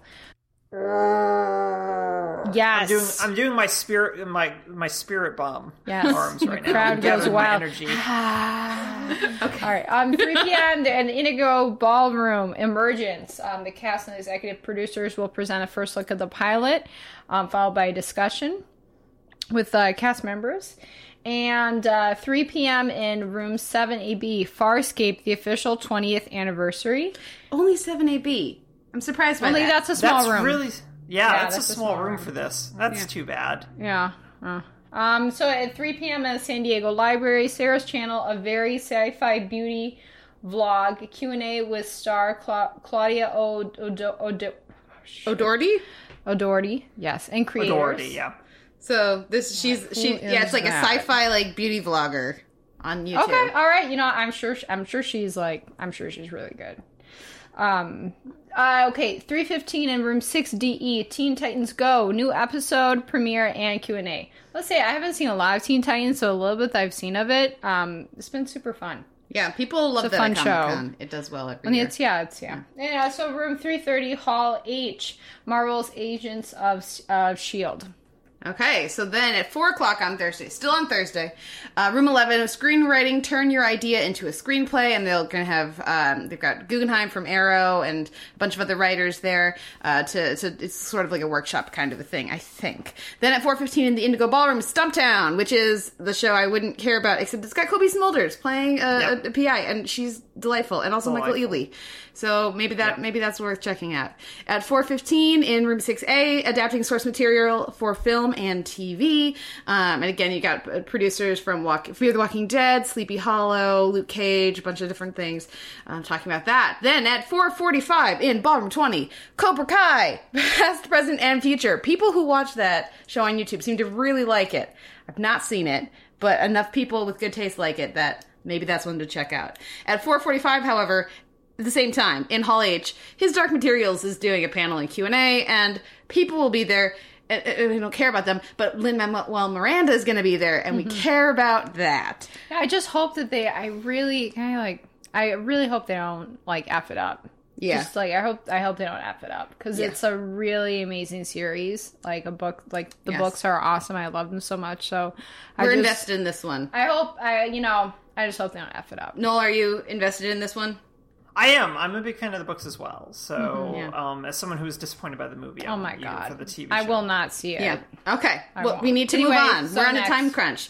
At the same time, a show I know is also very meaningful to a lot of people. Home Movies is having its 20th anniversary reunion in Room Six BCF, and then at 5:30, which is not at the same time, but is close enough to the same time that we won't be able to go to both. Uh, in the Indigo Ballroom is Superstore. So Maggie and I are going to have to duke it out about whether we do his Dark Materials or we do Superstore because. Superstore's amazing. You've not seen it, Maggie. You would love it. You should watch it. And that panel's going to be amazing. You know it's going to be amazing. Uh, lastly, for me, right now we have at 5:45 in room 60E, the Science of Star Trek, which is a panel they do every year. I've enjoyed it when I've sat in on it before, But this year I'll either be at Superstore or I'll be at his Dark Materials, so I won't be able to make it. Would we have to camp for the Hall H for Probably, Thursday? I, probably, I don't know. But we'll- we'll, we'll we'll, di- we'll discuss off mic. Yeah. No, you're up. Right, so rounding out Thursday, 6.30 in 24 ABC, Crafty Apes in Space, visual effects for sci-fi. So this is, uh, Crafty Apes is the visual effects firm that handles the Star Trek Discovery and the Orville, so they'll be there talking about their work specifically. Um, at 6.45 in Indigo, Crank Yankers is back! Apparently. Uh, uh, and how they updated it for a digital driven audience. Uh, so they're going to do like a behind the scenes sort of look at the reboot plus behind plus anecdotes about their ane- anecdotes about their previous show. Um, at 7:30 p.m. in the Marriott Grand Ballroom 6, The Anatomy of choreo- Choreography action in film. I can't speak today. So fight choreographers um, from Luke Cage, uh, from Twilight Saga, from China O'Brien, and a number of other folks, including uh, Mark Dacascos, Mark Dacascos, who, if you saw John Wick, uh, John Wick Chapter Three, he was Zero, but he's also the chairman in Iron Chef America, which is how probably a lot of American audiences know him. Um, so he'll be there as well. He's really he's a very fun guy. Um, at 8 p.m. in 7AB, Bat in the Sun. So the creators of Superpower Beatdown uh, joined the cast and crew uh, to show a preview of their newest episodes, including Batman versus Black Panther. So I think this is, I assume this is a web series about who would win in a fight yeah, I feel like it against Batman. actually be that actual show. So, yes. Yeah. And then finally, closing out the night at 8 o'clock and 25 ABC, the Psychology of Cult TV Shows, an annual review. So psychologists will come in along with a couple of actors to discuss cult shows. So that'll be fun. Uh, this includes um, cult shows like Supernatural, uh, Mythbusters, Flash, Beauty and the Beast. I'm assuming they mean the new one, but they should really mean the first one. and um, a couple of authors and psychologist Dr. Jana Scarlet. Okay. That rounds out Thursday. Right on to Friday. So on Friday at 10 a.m. in room 6DE, Warner Archive celebrates V, the original miniseries. Friday, and then also at 10 a.m. at room 5AB, the 2019 Black Panel. 1015 and 6 BCF is DreamWorks She-Ra and the Princesses of Power, a Netflix original series. And at 1030, room 6A, Cartoon Network First Look, um, where uh, We've got people from people Craig from Creek. Creek, uh, Mao Mao, Pure Heart, uh, Heroes of Pure Heart, Diego Molano from Victor and Valentino. Summer Camp Island, Neri, uh, Yeah, the, the, the Fungies. the so, Fungies, all right. A bunch of different Cartoon Network shows. Okay, and then 11 o'clock in the Indigo Ballroom, Bless the Hearts. Uh, Fox's new half hour comedy, Bless the Hearts, is your, uh, it's about a Southern family. Bless Oh, the Kristen heart. Wiig. Yeah, so that's I learned cool. about that expression from Noel. Bless your heart. You hadn't heard that before? I had heard it, but I didn't realize how condescending it's intended Oh, to be. oh, is it supposed to be? Oh, okay. Yeah. All right, that's Yeah. cool. Anyway, no, so it's um, supposed to be condescending. that makes them that's fun. Um, so anyway, so that's a new show that's coming out, and then um, and eleven thirty in B twenty. Ballroom 20. Um, the world premiere for Hulu's Veronica Mars revival. Ooh. Mm-hmm. Okay. But who Interesting. cares about that because of what's happening in 6A? Exactly. So in 6A, DuckTales. at, at 11.45. 1145. We're is more DuckTales. excited about DuckTales. Yeah. Yeah. I mean, Veronica Mars is great. Don't get me wrong. Marshmallows, I'm not out to get you, but DuckTales is even better. And I don't think Tennant's going to be there, so maybe there's a chance we'll get in. Small chance. Will Lin Small Manuel chance. Miranda be there? I don't know. That's- That's a good That's question. true. That's a good question. That would also affect things. But I want to just go. And Kate Micucci's going to be there. I know that. You know, that's enough of a reason for me to go. Okay, continuing on. I'm getting distracted. Friday at noon, Indigo Ballroom, Robot Chicken. So that starts their set of, you know, Indigo on Friday always has a bunch of robot, uh, of Adult Swim. So Robot Chicken is at noon. Also at noon in the Horton Grand Theater, a fan celebration, Batman in animation. So they'll have Batman uh, animated series, Batman Begins, a bunch of different animated uh, Batman. Batman? Going with it. Also at noon, in Room 9, Costume Designers Guild designing the DC streaming universe featuring Laura Jean Shannon. So they're going to have costume designers from all sorts of different uh, projects talking about how they work in uh, the DC streaming universe and superheroes and all of that good stuff. At noon in the Grand 12 and 13 of the Marriott Marquis San Diego Marina, entertaining science, the real, fake, and sometimes ridiculous ways science is used in film and TV, which could be fun. Because certainly I am not camping for Hall H and their noon panel for Fear of the Walking Dead. It's going to be crazy over there. It always is for for The Walking Dead and Fear of the Walking Dead. Also at twelve thirty, room six DE, DC Superhero Girls new episode premiere and Q and A. I didn't actually know this was a show. This is Yep. like teen versions of Wonder Woman, Supergirl, and Batgirl um, doing their superhero thing while also handling high school. Yes. it's not the best show. It's okay.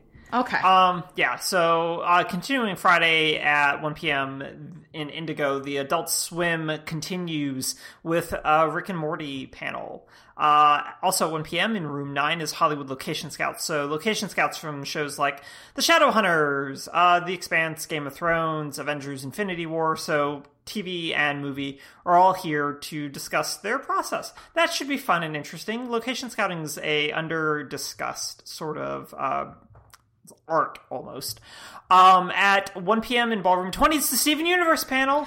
Up in Ballroom 20, promoted. As I mean, obviously, I, as is it should be, but like it's the should first be. time. Yeah, They've moved It's up always every been year. In the, in, it wasn't the indigo. Well, hasn't it, it was always indigo. been in the indigo? Yeah. yeah, yeah. yeah. There you go. Okay, that's where we're going to be.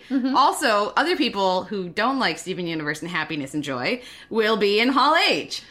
Yeah, doing The Walking Dead, because it's the exact opposite of Steven Universe. Yeah, which I mean, really, Yep. really Uh, is. 1 p.m. at uh, 32AB is the character of music, so more composers.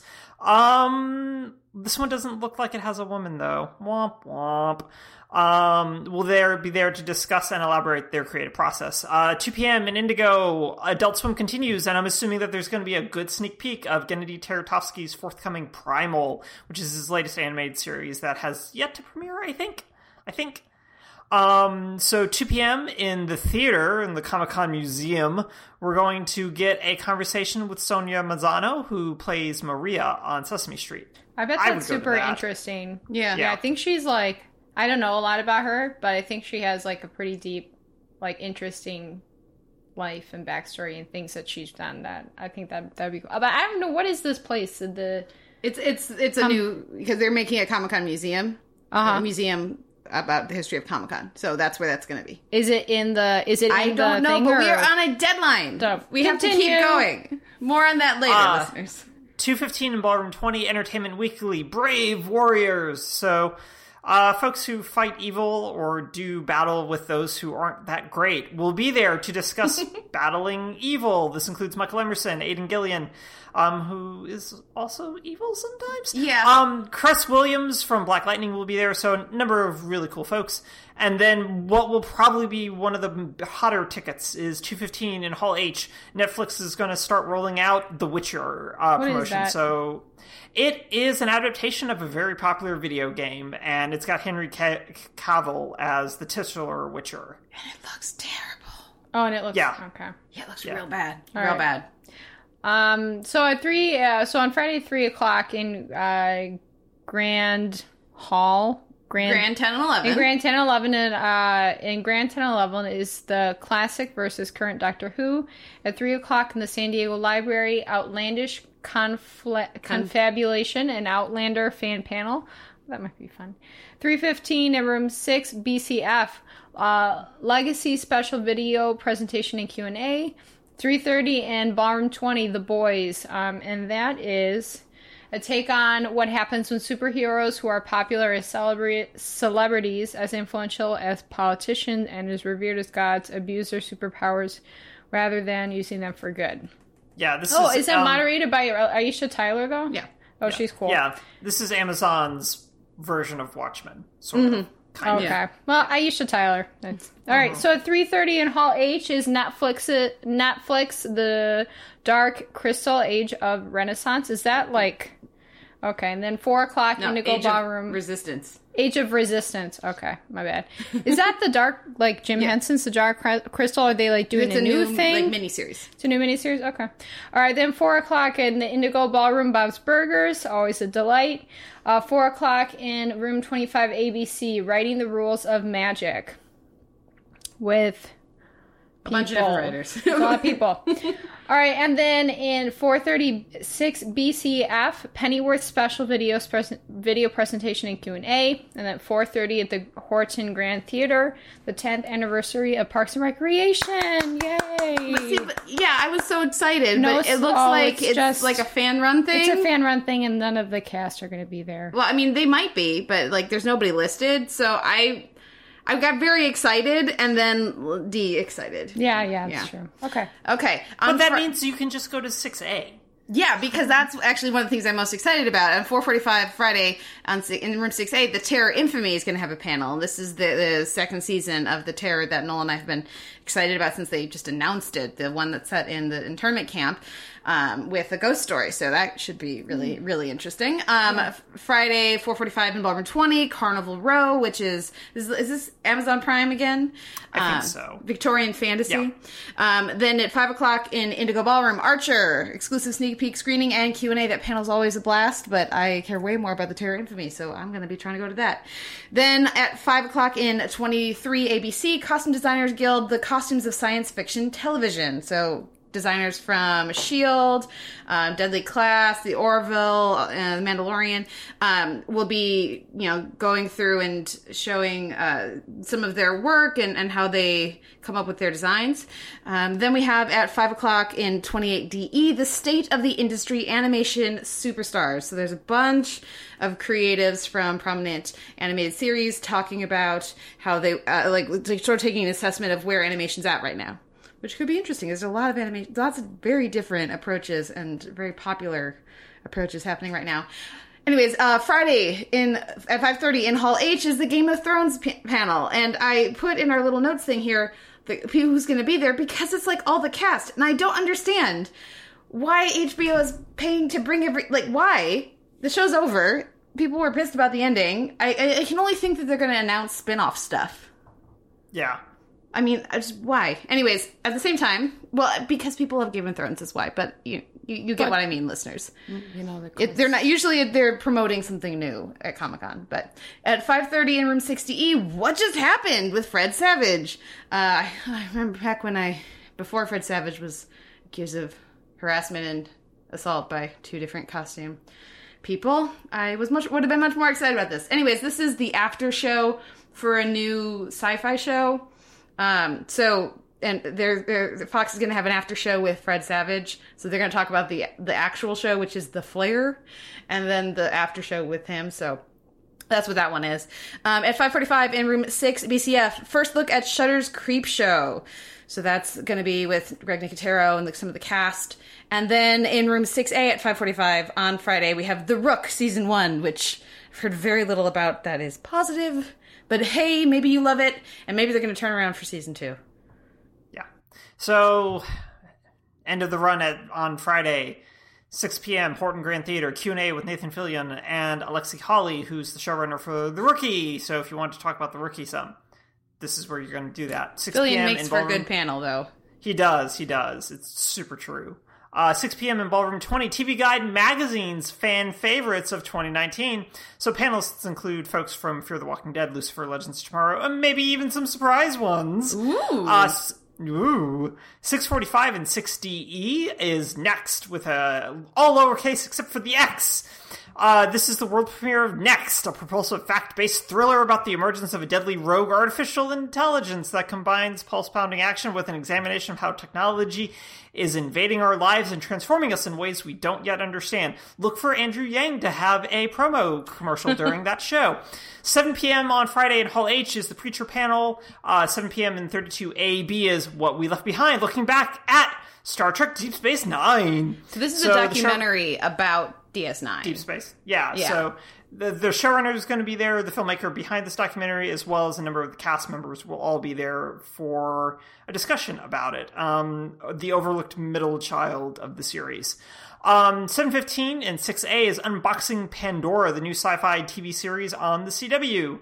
Um, at 7.30 in Horton Grand Theater, Game of Thrones, more reflection and the future. This is a fan base panel, so enjoy listening to more Reddit theorizing. 8 p.m. in 60E, Rooster Teeth is back with a special video presentation and a Q&A. 8.30 p.m. in 5AB is Klingon Lifestyles of the Rich and Famous. I added of the Rich and Famous. And in 9.15, closing out the night in 60E is the Dr. Horrible sing along blog and karaoke party. Woot woot. So tell me about Saturday morning. All right, so it's Saturday at 10 a.m. in the Indigo Ballroom is Inf- Infinity Train. It's a it's a long-awaited series from the Cartoon Network that's making its debut at Comic Con. Um, and then at 10 o'clock, also in room 25 ABC, the future of the Dragon Prince saga. Yeah. Yeah, we're mixed on that one. We're mixed on that one. Okay. All right, 10:30 in ballroom 20. Batman. Pi- oh, excuse me. Batwoman pilot screening and Q and then 11 o'clock in the Indigo Ballroom. History's, all capitals. Project Blue Book. Um, at 11:30 in the Horton Grand Theater. Sesame Street's Puppets Live. Oh, that sounds super fun. But we have Let's- to get separate tickets for it. It's a whole thing. Okay, like, have to wait but, in line. But I we might make that happen. We yeah. might like that sounds that sounds like different and fun. So it's at eleven thirty in Hall H. Enter the Star Trek Universe panel. It's a lot of the cast, and it is moderate. Oh my goodness, it is moderated by Tig Notaro. So I mean, that's worth going in and of itself. Yeah. I don't know if um, it's worth camping, but it's definitely worth. Well, I mean, if you were gonna be, if you wanted to go into Hall H. H, yeah. yeah, something to look forward to. Um, at twelve in Ballroom Twenty, The Simpsons. Um, eh, are any of the cast gonna be there? oh yeah, the voice animators voice casting. Cool. All right, that, that, that'd be cool. Uh, uh, 12 o'clock in the Indigo Ballroom. NBC's A Good Place. I'm sure that's super fun last year. I'm sure it'll be great again. Also at 12 in room 23, ABC Costume Designers Guild. Costume, concept art of television and film. So see, the thing is, like, they got all these co- composition panels. They got all now like three different costume designers panel. Like, I think I need more specificity for what makes each one distinct. Otherwise, it feels like it's just the same panel with different people. So Like have different focus points. yeah, I don't know. I'm so I, like I, it might would be cool, but not if I had already seen the other ones, probably. Anyways, um, Saturday at twelve thirty and six A, Scooby Doo's fiftieth birthday bash. Then we have at the same time over in twenty four ABC, Intro to TV Writing from first draft to getting staffed with a bunch of different TV writers on that. Then at one o'clock in Ballroom twenty, American Dad. I don't care. But other people do, and that's good for them. Um, at one o'clock in Indigo Ballroom. Bless the- their hearts. you have the Expanse, which I know friend of the show Clint uh, Worthy would be very excited about. Uh, One o'clock in Grand ten and eleven, uh, Marriott Marquis San Diego Marina. Peg, Peggy Carter probably saves the world, um, which does not have Peggy Carter herself, but has a bunch of other people who appreciate how awesome she is, which is lovely um, and something worth celebrating. At one o'clock in Room Six, BCF Cartoon Voices One, and of course on Sunday they'll have Cartoon Voices Two. Um, at 1.15 in Hall H, Westworld 3, so the panel for the upcoming season of Westworld. And then at 1.40 in Ballroom 20, Family Guy. So 2 p.m. Saturday, 23 ABC, Sid and Marty Krofft um, are celebrating their 50th anniversary, and they are going to Comic Con. That sounds nice. Uh, David Arquette and Greg Garcia are going to uh, moderate that panel. All you At Pufnstuf fans out there. Yeah. Uh, 2 o'clock uh, p.m. and 7 AB. Women Rock, Women Rocking Hollywood 2019. Women Powered Projects and the push towards parity. So a number of female directors um, from TV and film are going to be there, including, um, well, Catherine Hardwicke's going to be there. That's cool. Yeah. Um, CFIT's from uh, Queen Sugar. Yep. Also from the Queen Sugar. Um, Cheryl there's Dun- a- Dunye. Yeah, this Whoa, is actually a really good panel. This is a really Yeah. good panel. This Oh is a really good panel. I would go to this panel. You should Gloria go to this Calderon is Ke- Kellett from One Day at a Time is going to be here. This is a very Yeah. exciting panel. Yeah. That's a very good panel. Um, still Saturday, 2.30 in Ballroom 20 is the Orville. 20, 2.30 in 24 ABC. Invaders Zim! Uh, So this is going to be discussing, uh, celebrating four years of Invader Zim comics. So look forward to that. I also imagine that they'll discuss the television show because how could you not? Um, 2:45 uh, p.m. and 68 CF. You should just go to this instead. Sesame Street's 50th anniversary panel. So yeah, a bunch of folks from the cast um, and the puppeteers are going to be there. So you should go to that. Um, Do you think they're going to sing? I would hope that they sing. Uh, 3 p.m. at Indigo, uh, TBS is going to give its first look at Snowpiercer. In 3 p at 3 p.m. in room 11, animated comedians, Team Coco's Comedy Club. So folks from Conan O'Brien um, will be there to. Uh, they developed an online comedy club for Snapchat. That sounds exciting. Uh, 3.30 in Ballroom 20, an Arrow special video presentation and Q&A. So because they don't want to give anything away for the crossover, that's all you're going to get.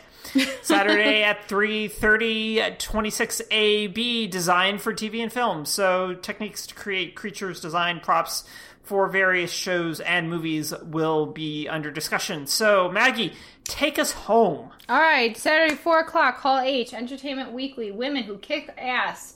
Um, haven't been able to go to yet, but always sounds like a lot of fun. At 4.15, Ballroom 20, Supergirl, sp- special video presentation and Q&A. 4.15 in Room 6A, The Man in the High Castle. At 5 p.m. in Ballroom 20, Black Lightning special presentation and Q&A. 5 p.m. in the Indigo Ballroom, SY... what? What? Oh. Sci-fi. Oh. Oh, I started saying the letters. Well, sorry. Oh no. Okay, so sci-fi and IDW. What's Yeah, IDW. And IDW Entertainment Wynonna Earp? Oh, And that- also sizing up their room appropriately too. yeah, then there that was was that no was a really great. That was a really great panel That last night. panel's going to be wild Yes, Yeah. it is. for many reasons. yes. So 5:30, room 6A, AMC's um, NOS. I'm gonna help you with this. Nosferatu. Nosferatu. Okay, cool. Yeah. Um, at 5:30 in room 26AB, diversity in writing. Women writers and producers take charge in TV, animation, comics, game, online. And who's going to be there, Kate? Uh, we're gonna have people from uh, Marvel's Avengers Black Panther Quest. We're gonna have people um, from Elena of Avalor, from Horizon Zero Dawn, DC Superhero Girls, uh, Amphibia, all, just a bunch of different people. Okay. 53 in the Horton Grand Theater. Five thirty. 5:30. Oh yeah. At 5:30 in the Horn Grand Theater from Lieutenant Jim Dangle to Ronan Boyle a, co- a discussion with Thomas Lennon. And 5:45 in Ballroom 20 the Flash special video presentation and Q&A. Yeah, Thomas Lennon has a new book that he's pushing, so that's probably what that's about. But it'll still be super fun because he's highly entertaining. Um, Saturday at six o'clock in Indigo, Sci-Fi's The Magicians. At six thirty and six BCF, What We Do in the Shadows screening and Q and A. That will be funny. Um, Seven o'clock in twenty eight DE, How to Self Publish and Adapt Comic Books to Film and TV. That could be interesting. And seven o'clock uh, Saturday in the Indigo Ballroom, DC Universe series sneak previews and Q and A. So it's it's going to be about uh, Titans, Doom Patrol, Harley Quinn, Young Justice, Outsiders. Then at 7.30, room 2, writing workshop with J. Michael Straczynski, of course, the creator of many things, including Babylon 5. At 7.45, 6 BCF, Brooklyn Nine-Nine! Yes. That's gonna Boom, be, we're gonna try to go to that. I'm gonna try to go to that. We're going to that, right, Meg? Oh yeah, yeah. I'd Okay, to go good. that. 8 o'clock on Saturday. Grand 10 and 11, Marriott Marquis, San Diego Marina. Fandom of My Little Pony Friendship is Magic, the beginning of the end. And then 8.30 in room 8, Rod Serling's Night Gallery 50th anniversary. Take us to Sunday, Noel. So Sunday, 10:30 a.m. bright and early in room 6A. Meet the Harvey Girls. So this is DreamWorks Animation. Harvey Girls Forever is back with a new season on Netflix. 10:30 Hall H, the main attraction of Comic-Con for their final season. Supernatural special video presentation and Q&A. They will probably light it up. It's their, It's- it's going to be their last Comic Con panel this year. You know they're going to just pull out the stops. They Yeah. always crush it. Yeah, That would be that'd be really that's an all nighter camper though. yeah. Yeah. Yeah, because also more importantly than that at 11:45 immediately after that is the Riverdale special video presentation but we we the all room's not going to clear at all. The room's definitely going to clear. the room's going to clear a good bit. Um, 11:45 um, a.m. at 6A's Cartoon Voices 2. So folks from Venture Puss in Boots, Ben 10, Star Wars Rebels, um, a bunch of others are going to be there to talk about voicing cartoons. Uh, 12 p.m. and 29 AB Star Trek Eyewitness, an hour with the 1964 pilot director Robert Butler. Oh, that sounds kind of fun. Um, so yeah, you'll go over the pilot. Uh, the, um, the original, the original Star Star Trek. Trek, series. Oh, That's pretty cool. Uh, 12 p.m. and 6 BCF is the world premiere of Teen Titans Go versus Teen Titans. it's happening! they teased that at the end of the movie. it's finally happening. I've been waiting for that for so long. Anyway, go on. No, so uh, so one o'clock in room seven AB, Ghost Adventures Live, and uh, also one o'clock in Hall H, Mayans MC discussion and Q and A. Also at 1 o'clock p.m. Usually, we get margaritas. Yeah, we do. That's a That's highlight. not on the, That's the not on the official agenda, schedule, but, like, it's on it's very important. unofficial Yes. schedule. So, uh, three o'clock in room six DE Buffy musical episode once more with feeling. Steering, steering very clear from that this year. Yeah, that was a really That was bad last year. that was really awkward yeah. last year. Okay. Also at 3 o'clock in room 25 ABC, Business of Cartoon Voices. And then all, at 4 o'clock in room 7 AB, Behind the Scenes with creatives and fan favorite films and TV shows. That has. Who? Oh, we got some. We got the production designer for Chilling Adventures of Sabrina. We got production designer for Umbrella Academy and American Horror Story. Uh, makeup department for uh, Black Panther and Star Trek Beyond. Uh, sound designer from Men in Black International and Baby Driver, and the VX uh, visual effects producer from Crafty Apes, uh, who did, of course, Ballad of Buster Scruggs and Mid '90s. So a bunch of technical things, which would be interesting, certainly to check out. So because we are over time, we have Oh, to keep this very snappy. Noel, any panels that you would be excited about if you were going to San Diego? So many, but we're over time, so I can't tell you about any of them. Okay, pick three.